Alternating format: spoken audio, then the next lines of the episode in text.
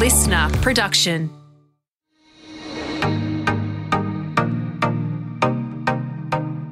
Hi, I'm Helen McCabe, founder of Future Women, a club helping women to connect, learn, and lead. Over my career, I've run teams inside newspapers, edited a magazine, and launched my own business. This has meant building a team from scratch, leading through difficult times, and managing the odd crisis. I've never had any leadership training because I thought you were either good at leading or you weren't. I thought being decisive was a key metric for success. I was wrong, and it led me to make simple but avoidable mistakes. In this series, I'm doing what I should have done years ago reaching out to people who I admire who have also successfully run teams across all types of industries. So I can ask their advice on some of the common leadership challenges. Today, my guest is someone I don't know very well, but I was so impressed by her CV and her reputation that I was keen to learn more. Rose Herceg is, among other things, one of Australia's leading social forecasters and futurists. She founded and sold her own business, Pop House, which was one of Australia's leading agencies for innovation, social trends, and business strategy. And now she's the president of WPP. And prior to taking the helm, she was the chief strategy officer. So you can see that Rose is a doer who believes leading means getting your hands dirty. Rose, welcome to the Future Women Leadership Series, and congratulations on your newish role as president of WPP in Australia and New Zealand. But can you tell us a little bit about what WPP actually does? Great question. Great to be here, Helen, as well. I, I, I love it. I love talking to smart women. It's always fun. WPP, what we call ourselves is the Creative Transformation Company. We're all about creative transformation. And we really sell our imagination, and we do it in four ways. We either do it in traditional communications, technology, experience, or commerce. And so every piece of communication that any brand, any company in the world might give to any one of its customers, be it online, be it through an app, be it through TV, be it through a magazine, whichever channel, we are there to create that communication piece. Big part of our business these days is tech and commerce. We're growing pretty quickly in those areas. As we all know, everything's connected. And so, in the end, our job is to help companies and brands creatively transform. So, do you create the concept or you create the concept and the execution? So, you do television ads. We do. We create everything from the idea to the IP, which, of course, the client then owns that's a conversation for another time, IP ownership. But we create everything right through the line the idea itself, all the way through to the production of the idea, to mobilizing that idea through any channel you can dream of, whether it's TikTok or Channel 9, you name it, we're there. So, really, we are right the way through the journey of idea inception to idea execution. It's an incredible business model, particularly now that the platforms have splintered so much. And, you know, I immediately went to the television concept because that's the one I'm most familiar with. But you talk about TikTok. How, how many platforms do you deliver ideas on? Hundreds, literally hundreds. We have a company called Hogarth, and they're our production company, and they automate a lot of this content through a myriad of channels. But for example, just yesterday, I was looking at some of the favorite pieces of work that we have produced, and none of them was for television. Most of them live in the world of technology or on some new platform, but a lot of them were things like one idea that I love, Action Audio. We're helping Tennis Australia allow people that are blind to watch tennis through sound. So the way that a ball sounds when it's out or in is determining a generation of people who have lost their sight to be able to watch a tennis match with the technology that we've created. One of our businesses, AKQA, has done that. So when you think about that as the idea, that's incredible because it has nothing to do with anything that we've ever done traditionally. Fascinating. Um, and I could go down that path with you for hours, but the purpose of this podcast is to talk about leadership skills and how you um, have evolved as a leader and any advice you might have. So, you're recently elevated to be president of this organization. It's a very prestigious role. Did you ever aspire to it, or is this completely accidental? No, I'd never aspired to being president, and we chuckle at the title because it's not particularly Australian. But the kids that I work with do call me Madam President, or my favourite one at the moment is El Presidente or El Bosso, which I quite enjoy. It's quite funny. But my background is small business, and I have never really aspired or spent a lot of time in corporate Australia. In fact, the first and only job that I have in a corporation is this one at WPP, which is hilarious. I've had three small businesses, I've sold three small businesses. I never thought that I would be running a business with 3,000 people. It was never the aspiration. The opportunity came up. London uh, are pretty terrific actually to work with. They were very keen. But in the end, um, I'm actually running WPP like a small business, believe it or not, because the skills that you learn in a small business, and you would know this yourself, Helen, are, are about getting the job done. And I'm a practicing leader. And that's an odd thing for a big company. Normally, you delegate. I'm a fan of leaders who can do and have the skills that they grew up with and can practition on a daily basis for their clients. They're the people that I really admire. And that's kind of how I'm running WPP. Okay. So, what do you think WPP were looking for when they took the decision to give you the role? I think they did want somebody who is just a doer. My reputation is to get things done. I love simplicity. I love a simple strategy. I'm a strategist at heart. I was the chief strategy officer before I was elevated into this job. I think they just want somebody who has good common sense, who can make decisions quickly and well, has good judgment, and hopefully gets it right more than they get it wrong. But ultimately, somebody that can mobilize 3,000 people to get it done without the red tape, without the hierarchy, and without the buzzword bingo because I'm not a fan of the buzzwords of the industry and I like people to give it to me straight and I like people to act once they've made a decision. And so we've stripped away a lot of the the politicking and the buzzword bingoing and the pontificating and the postulating and all the things that frankly I find nauseating in a corporation. And I think you are as good as the job you do. And so the work is the thing that I care most about, not about how people make themselves look. Uh, the word you dislike the most? The word that I dislike, or the phrases, I've got a dozen of them, but let's circle back. That drives bananas. Let's unpack this. I unpack presents at Christmas, folks. I don't unpack solutions. The word that I probably least least like is journey, because hobbits go on journeys, corporations don't go on journeys. Um, these are just a few of my favorites, and there's a long list, and I could spend an hour talking about them. But well, there we go. In my world, it's empower. We're always empowering women. And the other day, there was a um, a slide that was empowering men, and I was like, "There it is. It's now it's now snuck into men as well."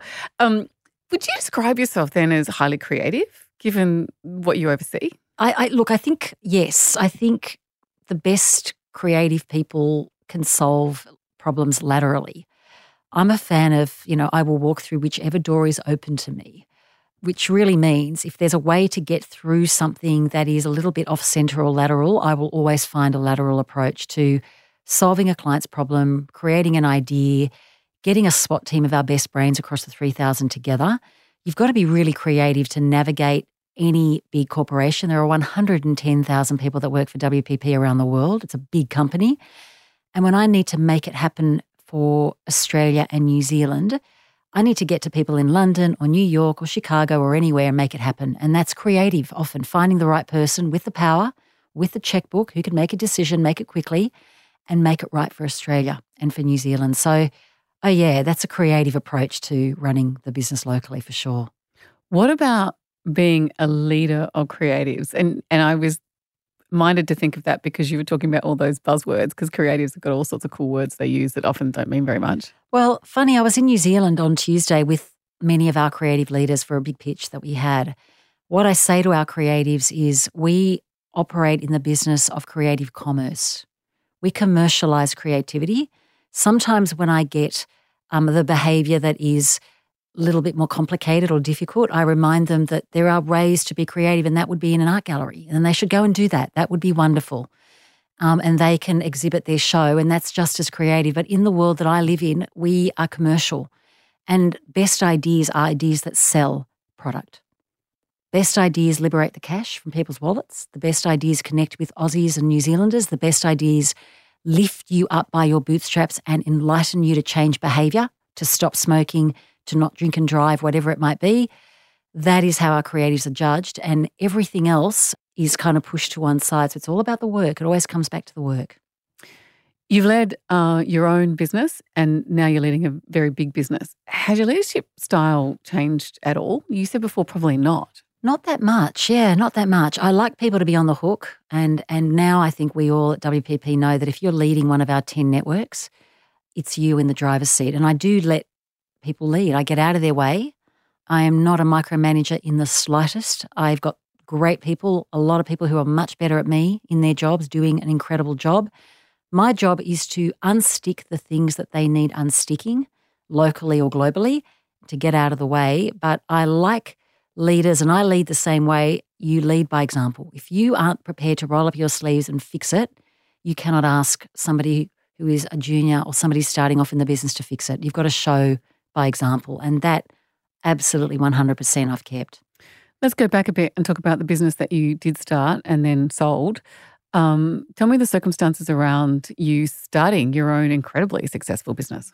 Well, I'd come back from New York. Um, I did a year and a bit over there at an ad agency that doesn't really exist anymore, a place called Ammirati Puris Lintas. And I kind of went up the rung pretty quickly. I started as a junior planner, and by the end of the year and a half, I was a planning director. And my father gave me some really good advice. He said, Too much too soon is not a good thing. If you don't get out of this corporate world, and they used to call it the Golden Wing Lounge, which was an old Ansett term back then.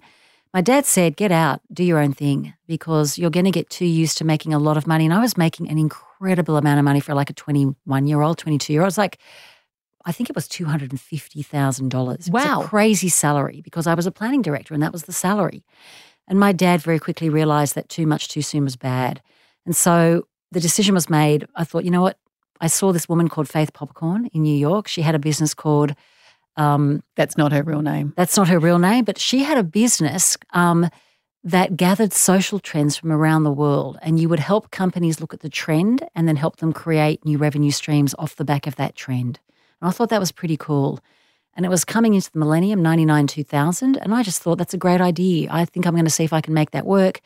Left Ammirati Puris Lintas. They were not happy about that. They felt that they had built me up and that they should get the reward. And I'm like, no, actually, my mum and dad were the ones who built me up because they're pretty incredible parents. And it's that's not what you did. You enabled me by giving me a gig, but I certainly paid my way and then some. Left and then thought, you know what?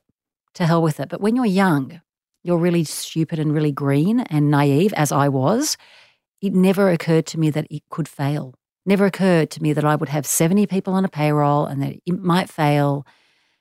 And I, I just, it's, it's crazy now um, as an older person how little you think about when you're young. And it just forced me to get the first big client. The first big client was the CBA. And CommSec was the first thing we worked on. Well, I, as someone who started their own business, I guess I was 50 or 49. Yes, you're right. The 20, 22 would be a much better idea because you've got a lot longer runway. You do. But wow, the pressure on you. That's the thing. And but when you're 22, you're as I say, I was so naive. I didn't feel any pressure. All I felt was if it doesn't work, big deal, I'll go get a job. You don't have a family, you don't have any assets, you have no money. I would say to anyone listening to this, any woman listening to this, if you have an idea for an eye business at 22 or 23, go for it. I agree. Be green, be naive, be. Totally. I mean, I was ridiculously naive. And only now looking back do I think, oh my God, what did I do? I lost a million dollars in the second year of that business. I, I so you know, just, just seventy people. Like yeah. that's a huge business at twenty two. So how did you go from an idea to staff of 70? Most of them were, they were not PAYG employees. This is the other thing. They were all um, paying for their own, you know, superannuation and tax. They were all ABN holders, but they worked full time for me. We generated enough work that they didn't need to go anywhere else. And I just had a feeling that the right people for Pop House would be people who'd like to be self employed, but they wanted to be tied to one brand or one company. And that off the bat took a lot of pressure off. They had to pay for their own tax, pay for their own whatever. There was no holiday. They made three times the market rate. The good ones, I mean, I've got kids in their mid 20s who bought their houses from the money in cash that they earned because they were so much better as strategists and as creative thinkers. But the quid pro quo was you're not on the books technically. You're your own person, but I'm going to give you enough work that I don't want you to go anywhere else. And the same workforce we had for like seven years. Nobody changed. So the lesson for me is as a new business person, as a small business person, less risk. If you can de risk it, and I just did because I wanted people who wanted to be aggressive in how they got work. There was a bit of a survival of the fittest. If you weren't good in that 70, you'd be let go. Didn't mind a bit of healthy competition, but it was just a different space to the one today where employers are expected to make people's lives perfect. Different time 20 years ago, put it that way. You were a trends business. Pop yeah. House was a trends business. So just a little bit about um, the trends that you were seeing at the time and identifying and how important it is for all of us to kind of have our eyes open to trends. It's hugely important. So we looked at, for example, share trading, and the only place that was doing it then was a company called TD Waterhouse out of the US.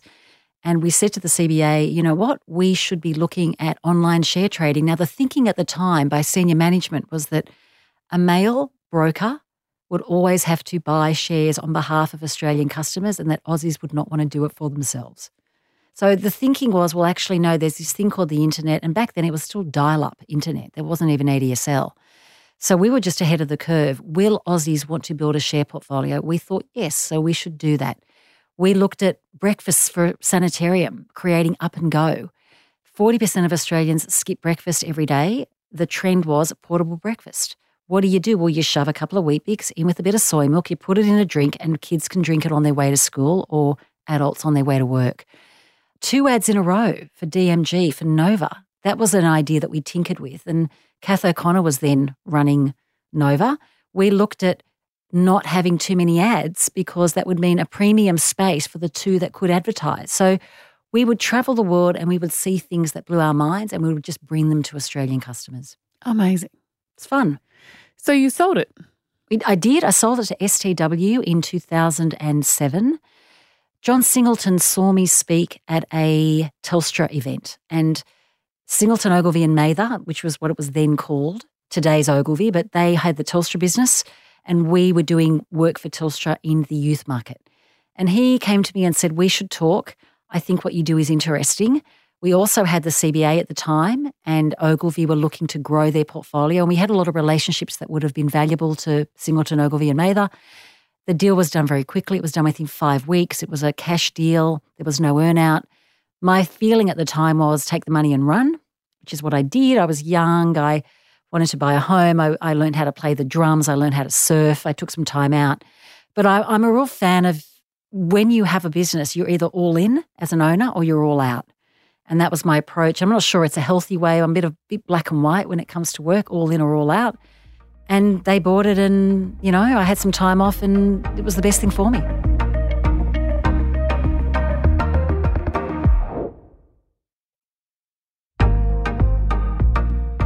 Would you describe yourself as persuasive, as good at bringing people along to your vision? I think I'm persuasive in mobilizing and using facts to tell a story. I love numbers and I love statistics. And I think when I'm trying to, for example, convince one of my leaders or particularly a client, using the facts is incredibly powerful. And because I'm a futurist and I look at demography, I look at trends, I'm a factoid machine. I'm a walking factoid.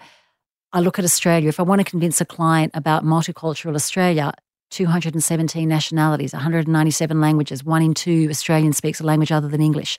These are irrefutable facts that would make a client invest in other markets outside of Anglo Celtic Australia. So, to build an argument, you need fact, and I'm very persuasive with facts, I think. I, I think that's a, a quality that's actually a constant in this podcast. Quite often, there's a, a woman leader sitting across from me who who argues convincingly that dealing in facts primarily is the fastest way to winning an argument. Um, so that's super interesting to hear you say. Let's go back to that bit about different eras of managing teams and expectations and how they've changed. And we are in a you know, buyer's market at the moment for employees. They can pick and choose where they go. How are you finding the work environment at the moment? It's such a change from when I owned my own business. It's stark. I get that people want to love what they do. I get that they want to have pride in their work. I get that they want to work somewhere or in a business that has real purpose. But I also get that there's an exchange. And the exchange is that if you're working someplace, you're going to do great work for that business and you're going to be at your best. I'm trying to flip the argument a little bit to say that WPP welcomes top performers. We want a high performing culture, but we're also incredibly kind and incredibly generous about how and where people work. Rather than start the conversation with what the employee wants, I think the employers are getting a little bit forgotten in this entire conversation. I've, I was speaking to a to a fellow CEO the other day, and he was saying to me that he's now getting demands from his people about if I don't get to work from home five days a week, I'm just going to go and work someplace else. And I think that's an unfair exchange. I think that with people today, we've all got to sit down and go, how do we all win? How do employees have a great place to work? And how do employers get the top labor or the top quality talent that they desire?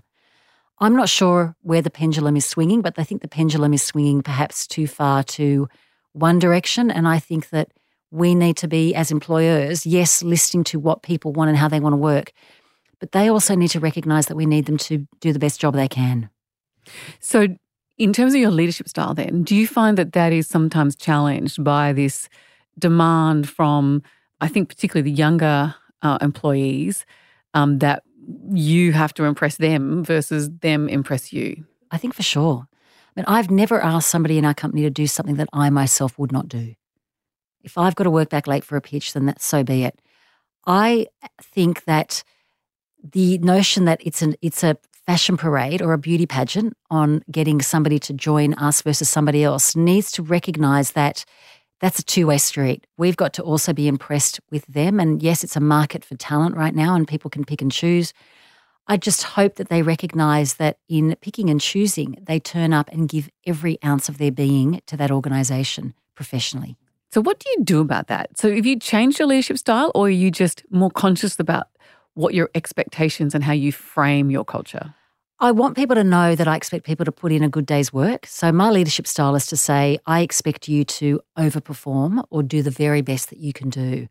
And if this isn't the right place for you, then that's fine because we're not going to pander to people who feel that they can potentially work a 20 hour week and come and go as they please and not tell us what's going on in their lives.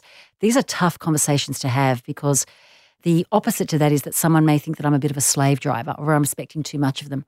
I'm not. I'm simply expecting them to do their job as advertised in their job description. For me, the leadership style is to say this is going to be a high performing place where you're going to grow. You're going to have opportunities that you that will blow your mind. We'll send you to New York, to London. We will move you to another company. For all of that effort and training, we expect you to really step up. And then I say, if this isn't the place for you, that's okay.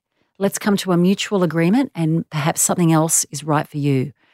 I struggle with this idea that we've got to bend over backwards. I think we've got to come together and figure it out together. But I don't like the feeling of being down on bended knee, begging somebody to do what is ostensibly their job. What do you do with the underperformers? How do you manage them? And you probably don't manage them greatly anymore, but how do you manage underperformers? It's a tough one. I think a lot of what I'm finding is a lot of people are figuring out what kind of work they want to do and whether they want to stay in any organization. A lot of people want to be self employed, they want to do other things. One of the things that we've got in our industry isn't people leaving for another company who is a competitor, but they're starting yoga studios or Pilates studios. So they're actually changing their lives. For underperformers, every organization will have people, I think, that um, are okay, and that's fine. I think for underperformers, you've you've got to ask them to either opt in and step up or step out. And I often have that conversation these days. I want to talk to you a bit about your books um, yep. because one of them is about power, which is a topic that I've always taken a lot of interest in. Tell me a bit about the three of them and what drove you to write them and how you fitted that in. Yeah. Well, the first one was um, about Generation X, Seven Myths and Realities. It was timely because I'm in that generation and I wanted to write something that was all about myth busting and it was a bit of fun. It was a it was a door opener. So for the CBA and at the time we had Optus, we had Virgin, we had all these great clients. That door opened with that book. That book got me in to have those meetings. And that was really the reason right I wrote it. I needed to do something that was concrete. The second one, Ideas Generation, is about Innovation Australia. And I'm a really passionate supporter of the GDP of this country that should be from the ideas economy. It's very low. In America, 50 cents of every dollar comes from ideas, Hollywood, Microsoft, Google, Netflix, you name it. In Australia, I think we're roughly at 8%. So I'm really big on how do you stop digging up the land and exporting it over or the sheep? What else can we sell that isn't the service economy, which is tourism and education? What stuff is invented? So I'm a big fan of the Atlassians and the Canvas of the world, right? Because they're inventing stuff and they're exporting ideas, which cost little because they come from the imagination and they don't make any trouble sustainably. They're the most sustainable thing we've got in terms of, you know, coal and other primary industry exports. The third book, The Power Book, I guess I wrote it because I like benevolent power and influence that is kind and gentle. I think that the way that people often have, you know, wielded power in the time that I've come up is uncomfortable to watch, yelling at people, making them feel small, diminishing them in order to make a person feel big. So I wrote a book about the best examples of power I've seen and some of the worst. And I've seen some things that just astonishing to this day, both good and bad. And as a leader, I'm just reminding myself often, my father said it all the time wear your power lightly. The best leaders wear power lightly, and it's their influence rather than their power that gets people converted to their side. Influential people win. Often, power is, I think, used badly. And I just wanted to write a book about good power. Let's talk then about your passion for women and leadership amongst women. And you're known for that. And I think that's how I first met you actually was I was told that you're someone in the industry that will always support other women. How do you see women and power today? Well, at WPP, it's a great example of that. So we're just putting women in the leadership positions because they're the best people for the job. The question I often get is, Rose, are you putting these people in because they're women? And I'm like, no, I'm a, I like a meritocracy. I'm putting them in because they're the best people for the job and they happen to be women. And the reason why they happen to be women is they're 50% of the population, which stands to reason that 50% of the intellect and talent sits with women. Just want to pause you there for one minute. You are still, as the boss, you're still getting yep. asked that question. Yeah. I had somebody once ask me to go on the record and talk about some of our female leaders as a diversity play, as an example of diversity. And I said, you know, I'm not going to do that because the women that are in the leadership positions, and we've got several Katie Rigg-Smith leading Mindshare, who's about to come in as Chief Strategy Officer, Amy Buchanan, one of the best leaders the media industry has ever produced, running Group M, an incredible leader. Sally Kissane leading Ogilvy, huge agency for us, another female leader. They are the best people for the job, and they're women. That's the order, by the way. Um, but I still get the question about is that me trying to be diverse? I'm like, no, that's me just trying to put the right people in the right jobs, of whom 50% representative because of the population split are women. Amazing that in 2022 I'm getting asked that. Yes. Are you seeing any unintended consequences of that? I'm a huge fan of a meritocracy and I get very nervous about diversity plays where that issue comes ahead of talent. I don't care if you're black, blue, green, orange, five foot two, or like me, five foot 11 and six foot two in a pair of high heel shoes. If you are fabulous at your job, you've got a job at WPP. That comes first.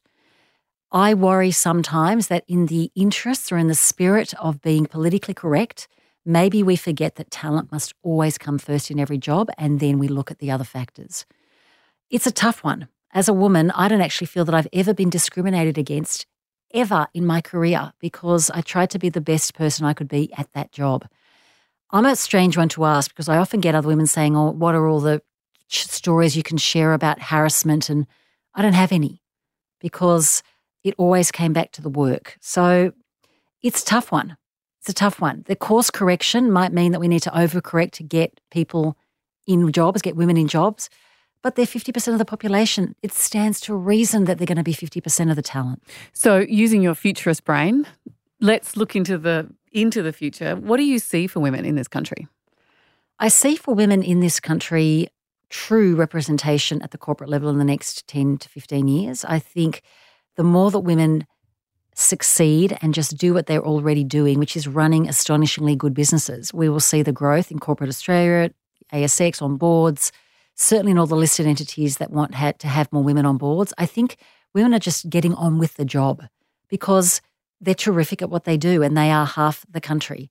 I think that we're going to get over ourselves a little bit. I hope that the little girls of the next generation, the five year old kids, little girls, this will be a non issue.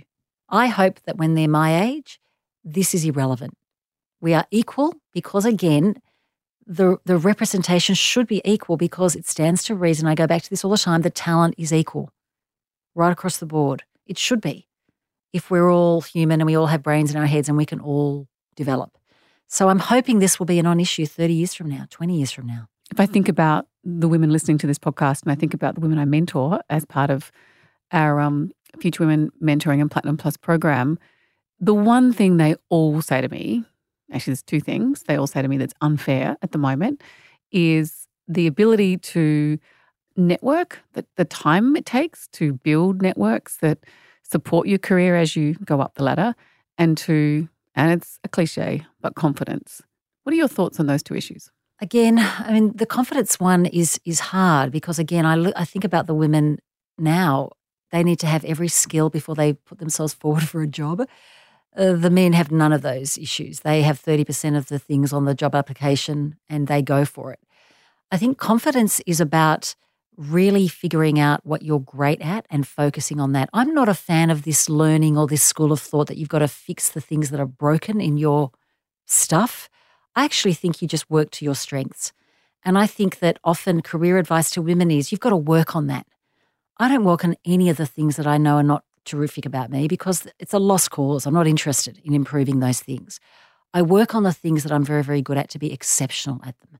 So I think we need to train women really differently. We've got to get them out of their heads about the stuff they've got to work on. I think we've got to get them to work on the things that they're genuinely brilliant at. That's how you get to the top, I think. I think that we've got to change the way we talk to women about strengths and weaknesses, honestly. And what about when it comes to networking and being time poor? How do you network and what does the juggle look like for you? Yeah. So this is going to be, I think, a controversial answer. I dislike networking very, very much. I'm not particularly, I don't think I'm bad at it. I think I can act my way through it. I think some of the job that I do has to be putting on a brave face and getting out there and pressing the flesh. But I actually think scarcity in the right way is very powerful. So when you turn up, people lean in because they want to see you and they want to talk to you. I think sometimes we overcommit and we do too much networking. A lot of my clients love me because I'm not making them come out to dinners or lunches. And when we talk, it's about business and it's important and it makes sense for them to be talking to me and it matters. And in many ways, I've got the best client relationships because they're like, oh, thank God you haven't invited me to some swish lunch. I don't have the time. So when they call me or when I call them, it, it's really serious stuff. It matters. It's a it's an issue worth discussing. And so they see the name come through the phone and they go, Rose is calling. I'm going to take this. I actually am the anti networker networker. I think we should all do a lot less of it.